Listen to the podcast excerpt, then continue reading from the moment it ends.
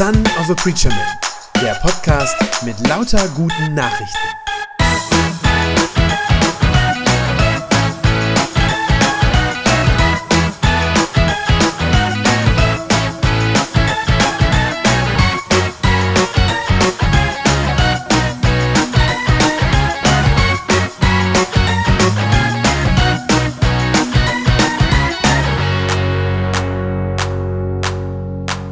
Allianz Gebetswoche steht ja dieses Mal unter dem Motto Joy, damit meine Freude sie ganz erfüllt. Das ist etwas, das Jesus gesagt hat und wir fragen in dieser Woche danach, was uns eigentlich Freude im Leben gibt. Das ist ja gerade in dieser Zeit wichtig, darauf zu gucken, woher kommt eigentlich noch Freude? Und das Thema für heute Abend, also es gibt die verschiedenen Abende haben dann jeweils natürlich ein eigenes Thema, verschiedene Dinge, an denen wir Freude haben könnten oder sollten oder dürfen. Und das Thema für heute Abend finde ich besonders schön. Ich habe mich sehr gefreut, dass dieser Titel mir zugefallen ist heute Abend. Zur Freude geschaffen. Zur Freude geschaffen. Wenn man so in unsere Gesellschaft reinguckt, dann scheint es ja erstmal so, als wäre was ganz anderes im Vordergrund oder als wäre ein anderer Wert so einer der höchsten Werte im Moment. Ich weiß nicht, ob euch das äh, schon mal aufgefallen ist. Für manche Leute scheint das geradezu der Sinn des Lebens zu sein, nämlich Spaß. Spaß. Ähm, alles soll Spaß machen. Weiß nicht, ob ihr das schon mal gemerkt habt. Ja, wenn Leute sich verabschieden voneinander, wünschen sie, wünschen sie sich viel Spaß. Ja, früher hat man vielleicht so ein bisschen altmodisch gesagt, Gott befohlen. Heute sagt man viel Spaß noch, wenn man irgendwo hingeht. Ähm, Dinge, die keinen oder nur wenig Spaß machen, beobachte ich, die werden schnell mal zur Seite gelegt. Es geht relativ fix. Ich erlebe das ähm, bei Jugendlichen, aber auch bei Leuten, die angeblich schon erwachsen sein sollen, ähm, dass die ganz schnell Sachen sein lassen, wenn sie keinen Spaß mehr machen. Ja, Klavier lernen, wie wir gerade hier vorne gesehen haben, oh Mann, ja, erst ein paar Mal macht Spaß, aber danach ist irgendwie auch anstrengend. Hausaufgaben, mh, mm, machen mir keinen Spaß, will ich nicht. Sogar der Gottesdienst muss Spaß machen, damit man hingeht. Als wäre das das Wichtigste am Gottesdienst. Ja, versteht mich nicht falsch. Ähm, ich habe selber gerne auch Spaß, definitiv. Ich freue mich auch über schöne Gottesdienste, in denen man auch lachen kann und eine gute Zeit hat. Aber es fällt mir schon auf, dass Spaß für viele Leute heute so ein wichtiges Kriterium geworden ist. Und ich glaube nicht, dass das immer in allem gut ist. Ich glaube nicht, dass das für alles, äh, was wir machen, das einzige Kriterium sein kann. Und mein Verdacht ist, dass Spaß oder auch die Suche nach Spaß, dass das so allgegenwärtig ist, dass davon was anderes verdrängt wird, was eigentlich viel schöner und besser und wichtiger wäre, nämlich Freude. Und Freude, ihr Lieben, das ist was anderes als Spaß. Freude geht tiefer. Spaß ist ja oft was, ist was Schönes, ja, aber das ist oft auch was Oberflächliches und auch ziemlich schnell wieder vorbei. Und dann braucht's am nächsten Tag direkt wieder was Neues, was Spaß macht. In dieser Hinsicht ist Spaß vielleicht so ein bisschen wie so eine Droge, ja, wo ich immer mehr von brauche. Und Freude ist anders. Freude hat viel mehr Substanz. Freude ist etwas, was mir hoffentlich wirklich tief ins Herz einsinkt.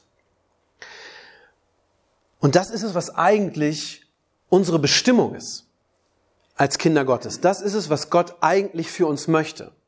Und das sagt der Titel für diesen Abend heute aus. Er, Gott, hat uns zur Freude geschaffen. Und ich glaube, das in einem doppelten Sinn. Ich glaube, das hat, hat zwei Aspekte sozusagen, dieses zur Freude geschaffen. Zuallererst, und das finde ich ein, wenn man darüber nachdenkt, wenn man sich darauf einlässt, ist ein, ein echt genialer, ein umwerfender Gedanke.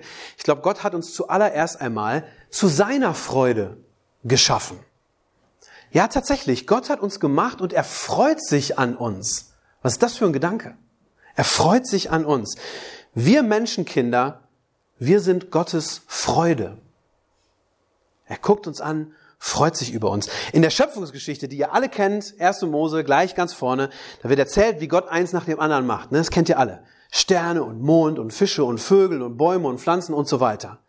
Und immer wieder in der Geschichte kommt es vor, ähm, dass wenn Gott was gemacht hat, er das anschaut und dann steht da immer wieder, dass es gut war. Ne? Er sieht es an und sagt, dass es gut war. Aber, und das finde ich faszinierend, erst am sechsten Tag der Schöpfung macht Gott uns Menschen so als krönenden Abschluss seiner Kreation.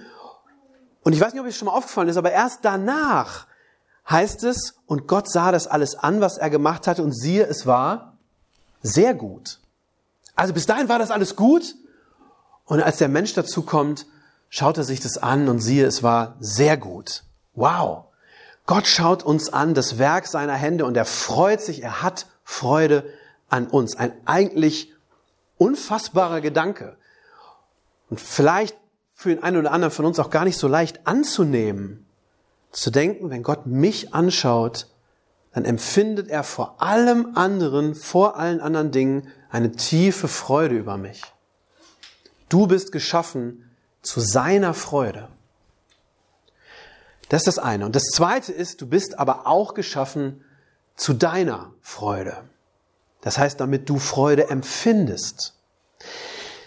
Ich glaube das. Das Ziel deines und meines Lebens ist am Ende, dass wir tiefe Freude haben. Der Sinn des Lebens ist nicht Spaß, wie das heute bei uns oft so gelebt wird, sondern der Sinn und das Ziel unseres Lebens ist Freude. Und zwar nicht irgendeine, sondern Freude an Gott, an unserem Schöpfer. Gott möchte, dass du dieselbe tiefe Freude an ihm hast, die er schon jetzt an dir hat. Das ist deine Bestimmung. Wenn du Jesus glaubst, dann wirst du am Ende der Zeit auferweckt werden. So steht das in der Bibel. Ja, wenn wir einmal gestorben sind, am Ende der Zeit wird Jesus uns auferwecken. Und dann, das ist so, in, ihr Lieben, in so herrlichen Farben beschrieben in der Bibel, dann wirst du bei Jesus in seinem Reich leben, dann wirst du vor ihm stehen und dann wirst du nur noch eines fühlen, nämlich eine nicht endende Freude an ihm, wenn wir ihm gegenüberstehen. Einfach nur darüber, dass er so gut ist dass er dich so liebt, dass er alles, alles, wirklich alles für dich getan hat und dass du nichts für ihn tun musstest dafür. Und dann werden wir alle gemeinsam, wenn wir dann da sind bei ihm, dann werden wir alle gemeinsam für ihn, für, für ihn in alle Ewigkeit Loblieder singen und die Freude wird kein Ende mehr haben. Ich weiß nicht, ob du dir das vorstellen kannst. Aber das ist das Ziel, auf das wir hingehen diese Freude in der Ewigkeit bei ihm. Und ich merke das selber, wenn ich darüber rede, werde ich ganz, ganz aufgeregt und ich merke, ich freue mich schon jetzt darauf, wie das einmal sein wird. Ich habe wirklich Sehnsucht danach und ich wünsche mir, dass es nicht mehr allzu lange dauert, tatsächlich, wenn ich in diese Welt gucke. Denn in dieser Welt, da sieht es ja erstmal komplett anders aus, oder? Sieht erstmal völlig unsere Lebenswirklichkeit, ist ja erstmal eine ganz andere. Also der Kontrast könnte erstmal nicht größer sein. Vieles, was wir durchmachen müssen in dieser Welt, macht überhaupt keine Freude. Macht noch nicht mal Spaß. Im Gegenteil. Ich meine, wie viele Menschen leben Tag für Tag für Tag ein freudloses Leben? Ja, ein hoffnungsloses Leben. Menschen, die seit Jahren auf dem Arbeitsmarkt nicht mehr gebraucht werden, von Hartz IV leben müssen. Kinder von alkoholabhängigen Eltern, die regelmäßig geschlagen oder von denen gedemütigt werden. Frauen, die in die Prostitution gezwungen werden, die sicher keine Freude fühlen bei dem, was sie da tun müssen, sondern höchstens noch Selbstverachtung für sich selbst. Christen, die in ihren Heimatländern als minderwertig gelten, als Abschaum, den man ruhig ausbeuten und unterdrücken kann, einfach nur, weil sie an Jesus glauben. Aber auch hier bei uns, Krebspatienten, ja, die eigentlich vielleicht in der Mitte ihres Lebens sind, und die sich fragen, warum ausgerechnet sie jetzt wahrscheinlich so jung sterben müssen. Drogenjunkies, die spüren, dass es gerade egal wäre, wenn sie morgen an einer Überdosis zugrunde gehen, weil, es, weil sie ja eh keiner vermisst. Vereinsamte alte Menschen, die niemand mehr, die niemanden mehr haben, der sie besucht und die nur noch auf ihr Ende warten. Ich glaube, diese Menschen, und ihr wisst es selber gut genug, ja, was es da sonst noch gibt. Ich glaube, diese Menschen würden, wenn man sie nach dem Sinn ihres Lebens fragt, sicherlich nicht antworten, na klar, ich bin zur Freude geschaffen. Das würden die nicht sagen. Sondern ich fürchte, die würden sagen, ich bin geschaffen, um zu leiden. Ich bin geschaffen, um von anderen als Fußabtreter missbraucht zu werden. Ich bin geschaffen, um ein miserables Leben zu leben. Ich bin wertlos, ich bin ein Nichts. Oft genug ist unsere Welt erstmal ein grässlicher Ort. Ja, ein Ort, der Menschen kaputt macht. wo ich nicht als erstes auf die Idee komme, ich könnte daran Freude haben. Ja, all dieser, all dieser Hass, all die Gewalt, der Krieg, das Unrecht, die ganzen Schicksalsschläge, die Menschen durchmachen müssen, all das Leid. Und das kann auch den optimistischsten Menschen, dem kann das auch die Lebensfreude kaputt machen, wenn man sowas erlebt. Und dann liest man den Bibelvers, der für heute Abend ausgesucht ist. Nur ein Vers aus Philippa 4, Vers 4. Paulus schreibt, freut euch zu jeder Zeit in dem Herrn. Und noch einmal sage ich es euch, freut euch. Weiß nicht, wie das für dich klingt. Vielleicht bist du totaler Profi-Christ und sagst, ähm, naja, ich weiß schon, wie der Paulus das meint. Ähm, das ist so eine geistliche Freude, nicht? die da irgendwie gemeint ist, bla bla bla bla bla. Aber sicher gibt es viele Menschen, für die wäre der Satz so dahingesprochen, wenn sie nur diesen Satz hören, ja, dann wäre das erstmal ein Schlag ins Gesicht. Freudig. Wie will man das einem von diesen Leuten sagen, die ich eben so exemplarisch genannt habe? Es wäre jedenfalls dann ein Schlag ins Gesicht, wenn man nicht weiß, dass der Paulus, als er diesen Satz schreibt, selber im Gefängnis saß. Als er den Philippa-Brief geschrieben hat, saß er im Knast. Und eins sage ich euch, antike Gefängnisse, das war auch keine Freude. Das war echt kein Spaß. Das waren entsetzliche Orte. Ich habe vor vielen Jahren, ist es her, ähm, bin ich mal in Ghana gewesen, in Westafrika, habe da so ein, ein Kellerverlies äh, besichtigt, in dem früher Schwarze gefangen gehalten wurden, die man als Sklaven verkaufen wollte. Ja, das war ein, ein entsetzlicher Ort. Ein Kellerloch, so halb unter der Erde, rohe, behauene Steinwände, nur dreckiger Erdboden, keine Fenster, keine Toiletten, Eisenringe an den Wänden, wo die dran festgekettet wurden. Es stinkt, Krankheitserreger überall, kein frisches Wasser, keine Luft, kein Licht, was da reinkommt. Abartig. Und Gefängnisse damals in der Antike, also zur Zeit von Paulus, die stelle ich mir ungefähr so vor. Die müssen so ganz ähnlich gewesen sein, das in dem der Paulus sitzt, als er diesen Brief schreibt. Und wenn man das weiß, wenn man diesen Hintergrund hat, dann, dann merkt man das auch, der, der, der Paulus, das ist kein abgehobener, weltfremder Spinner, als er diesen Satz aufschreibt. Der ist nicht irgendwie ein bisschen religiös high und säuselt deshalb so, oh, freut euch. Nein. Der weiß sehr gut, wie hart das Leben sein kann. Der geht sogar davon aus, das schreibt er in dem Brief, dass sein Leben selber vielleicht bald zu Ende sein wird. Dem steht sein eigener Tod vor Augen. Und trotzdem schreibt er das. Freut euch zu jeder Zeit in dem Herrn, sagt er. Und noch einmal sage ich, freut euch. Und ihr Lieben, wie um alles in der Welt geht das? Wie schafft er das? Wie kann er so einen Satz schreiben in so einer Situation? Ich glaube, er kann das, weil er einen Fehler vermeidet, den wir oft machen. Ich weiß nicht, ob euch das auch so geht. Ich vermute es einfach mal.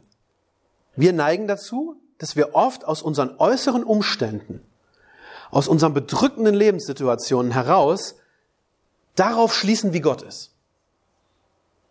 Ja, ich weiß nicht, kennst du das von dir? Dass du, wenn es dir schlecht geht, wenn du irgendwas Blödes dir, dir widerfahren ist, irgendwas Schlechtes ist dir passiert, dass du denkst, oh, Gott hat mich vergessen. Hat er mich überhaupt noch lieb? Ist er überhaupt noch für mich da? Ja? Wir schauen auf unsere Lebensumstände und wir leiten daraus ab, wie Gott zu uns steht. Jedenfalls passiert uns das leicht. Und ich glaube, das macht der Paulus nicht.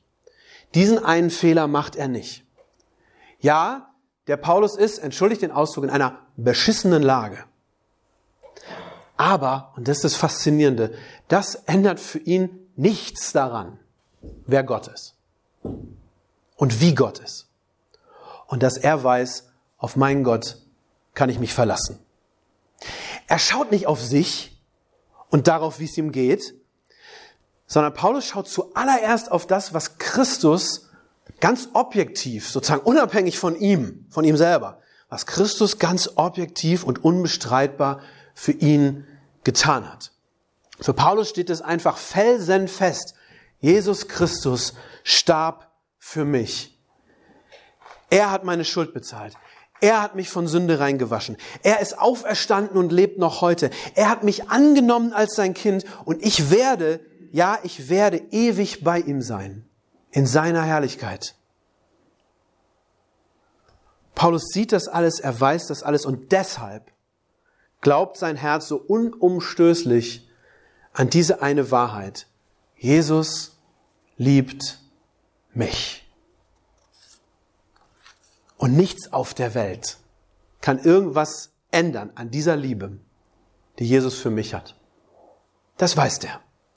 Paulus leitet es nicht ab aus seiner Lebenssituation, dann müsste er verzweifeln, sondern er leitet das, kleiner theologischer Fachbegriff, er leitet das ab aus den Heilstatsachen Jesu, aus dem, was Jesus tatsächlich getan hat. Es gibt ein schon älteres englisches Kinderlied. Das ist super simpel. Manche werden vielleicht sagen, es ist geradezu primitiv vom Text her. Aber ich finde es so wunderbar, weil es genau diese Wahrheit ausdrückt. Ich habe euch das mitgebracht. Es ist ein ganz kurzes, ganz kurzer Song, Kinderlied. Äh, ist, ist jetzt auf Englisch, ist aber auch englisch untertitelt. Und das gucken wir uns jetzt mal an. Jesus loves me, this I know.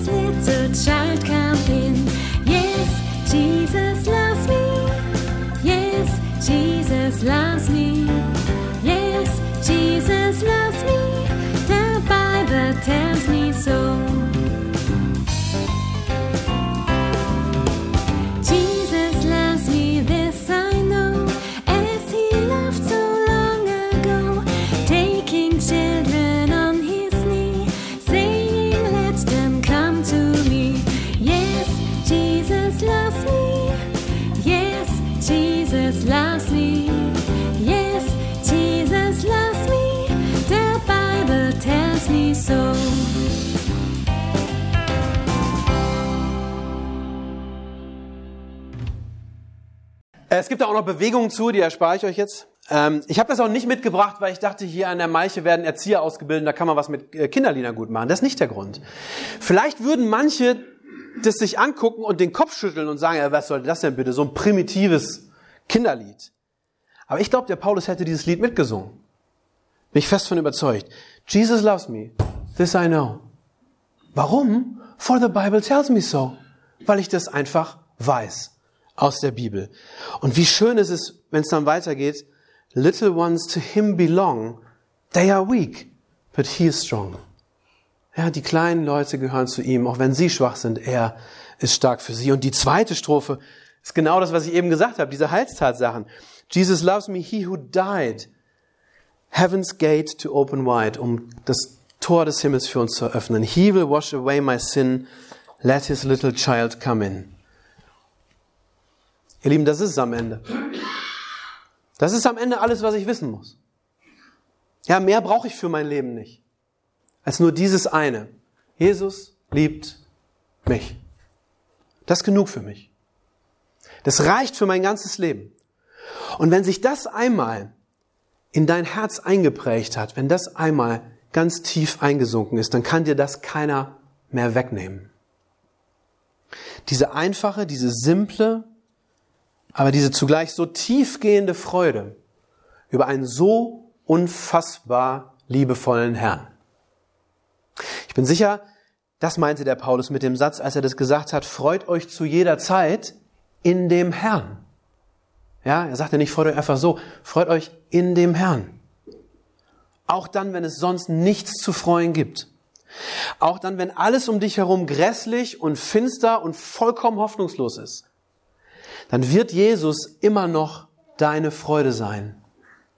Und zu wissen, dass er dich liebt, wird auch dann noch, auch dann noch dein Herz froh und glücklich machen.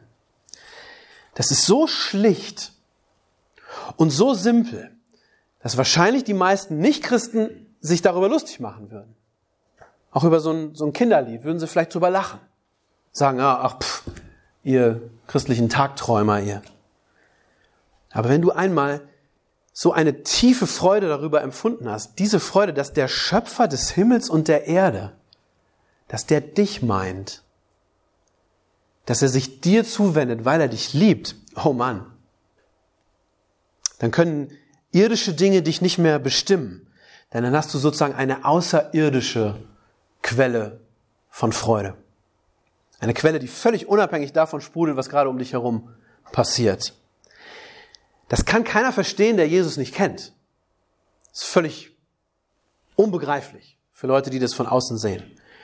Aber wenn es irgendetwas gibt, das mir in all den Qualen, in dem Schmerz, in dem Dreck dieser Welt, irgendetwas, was mir Freude im Leid schenken kann, dann ist es nur diese schlichte, diese einfache Erkenntnis.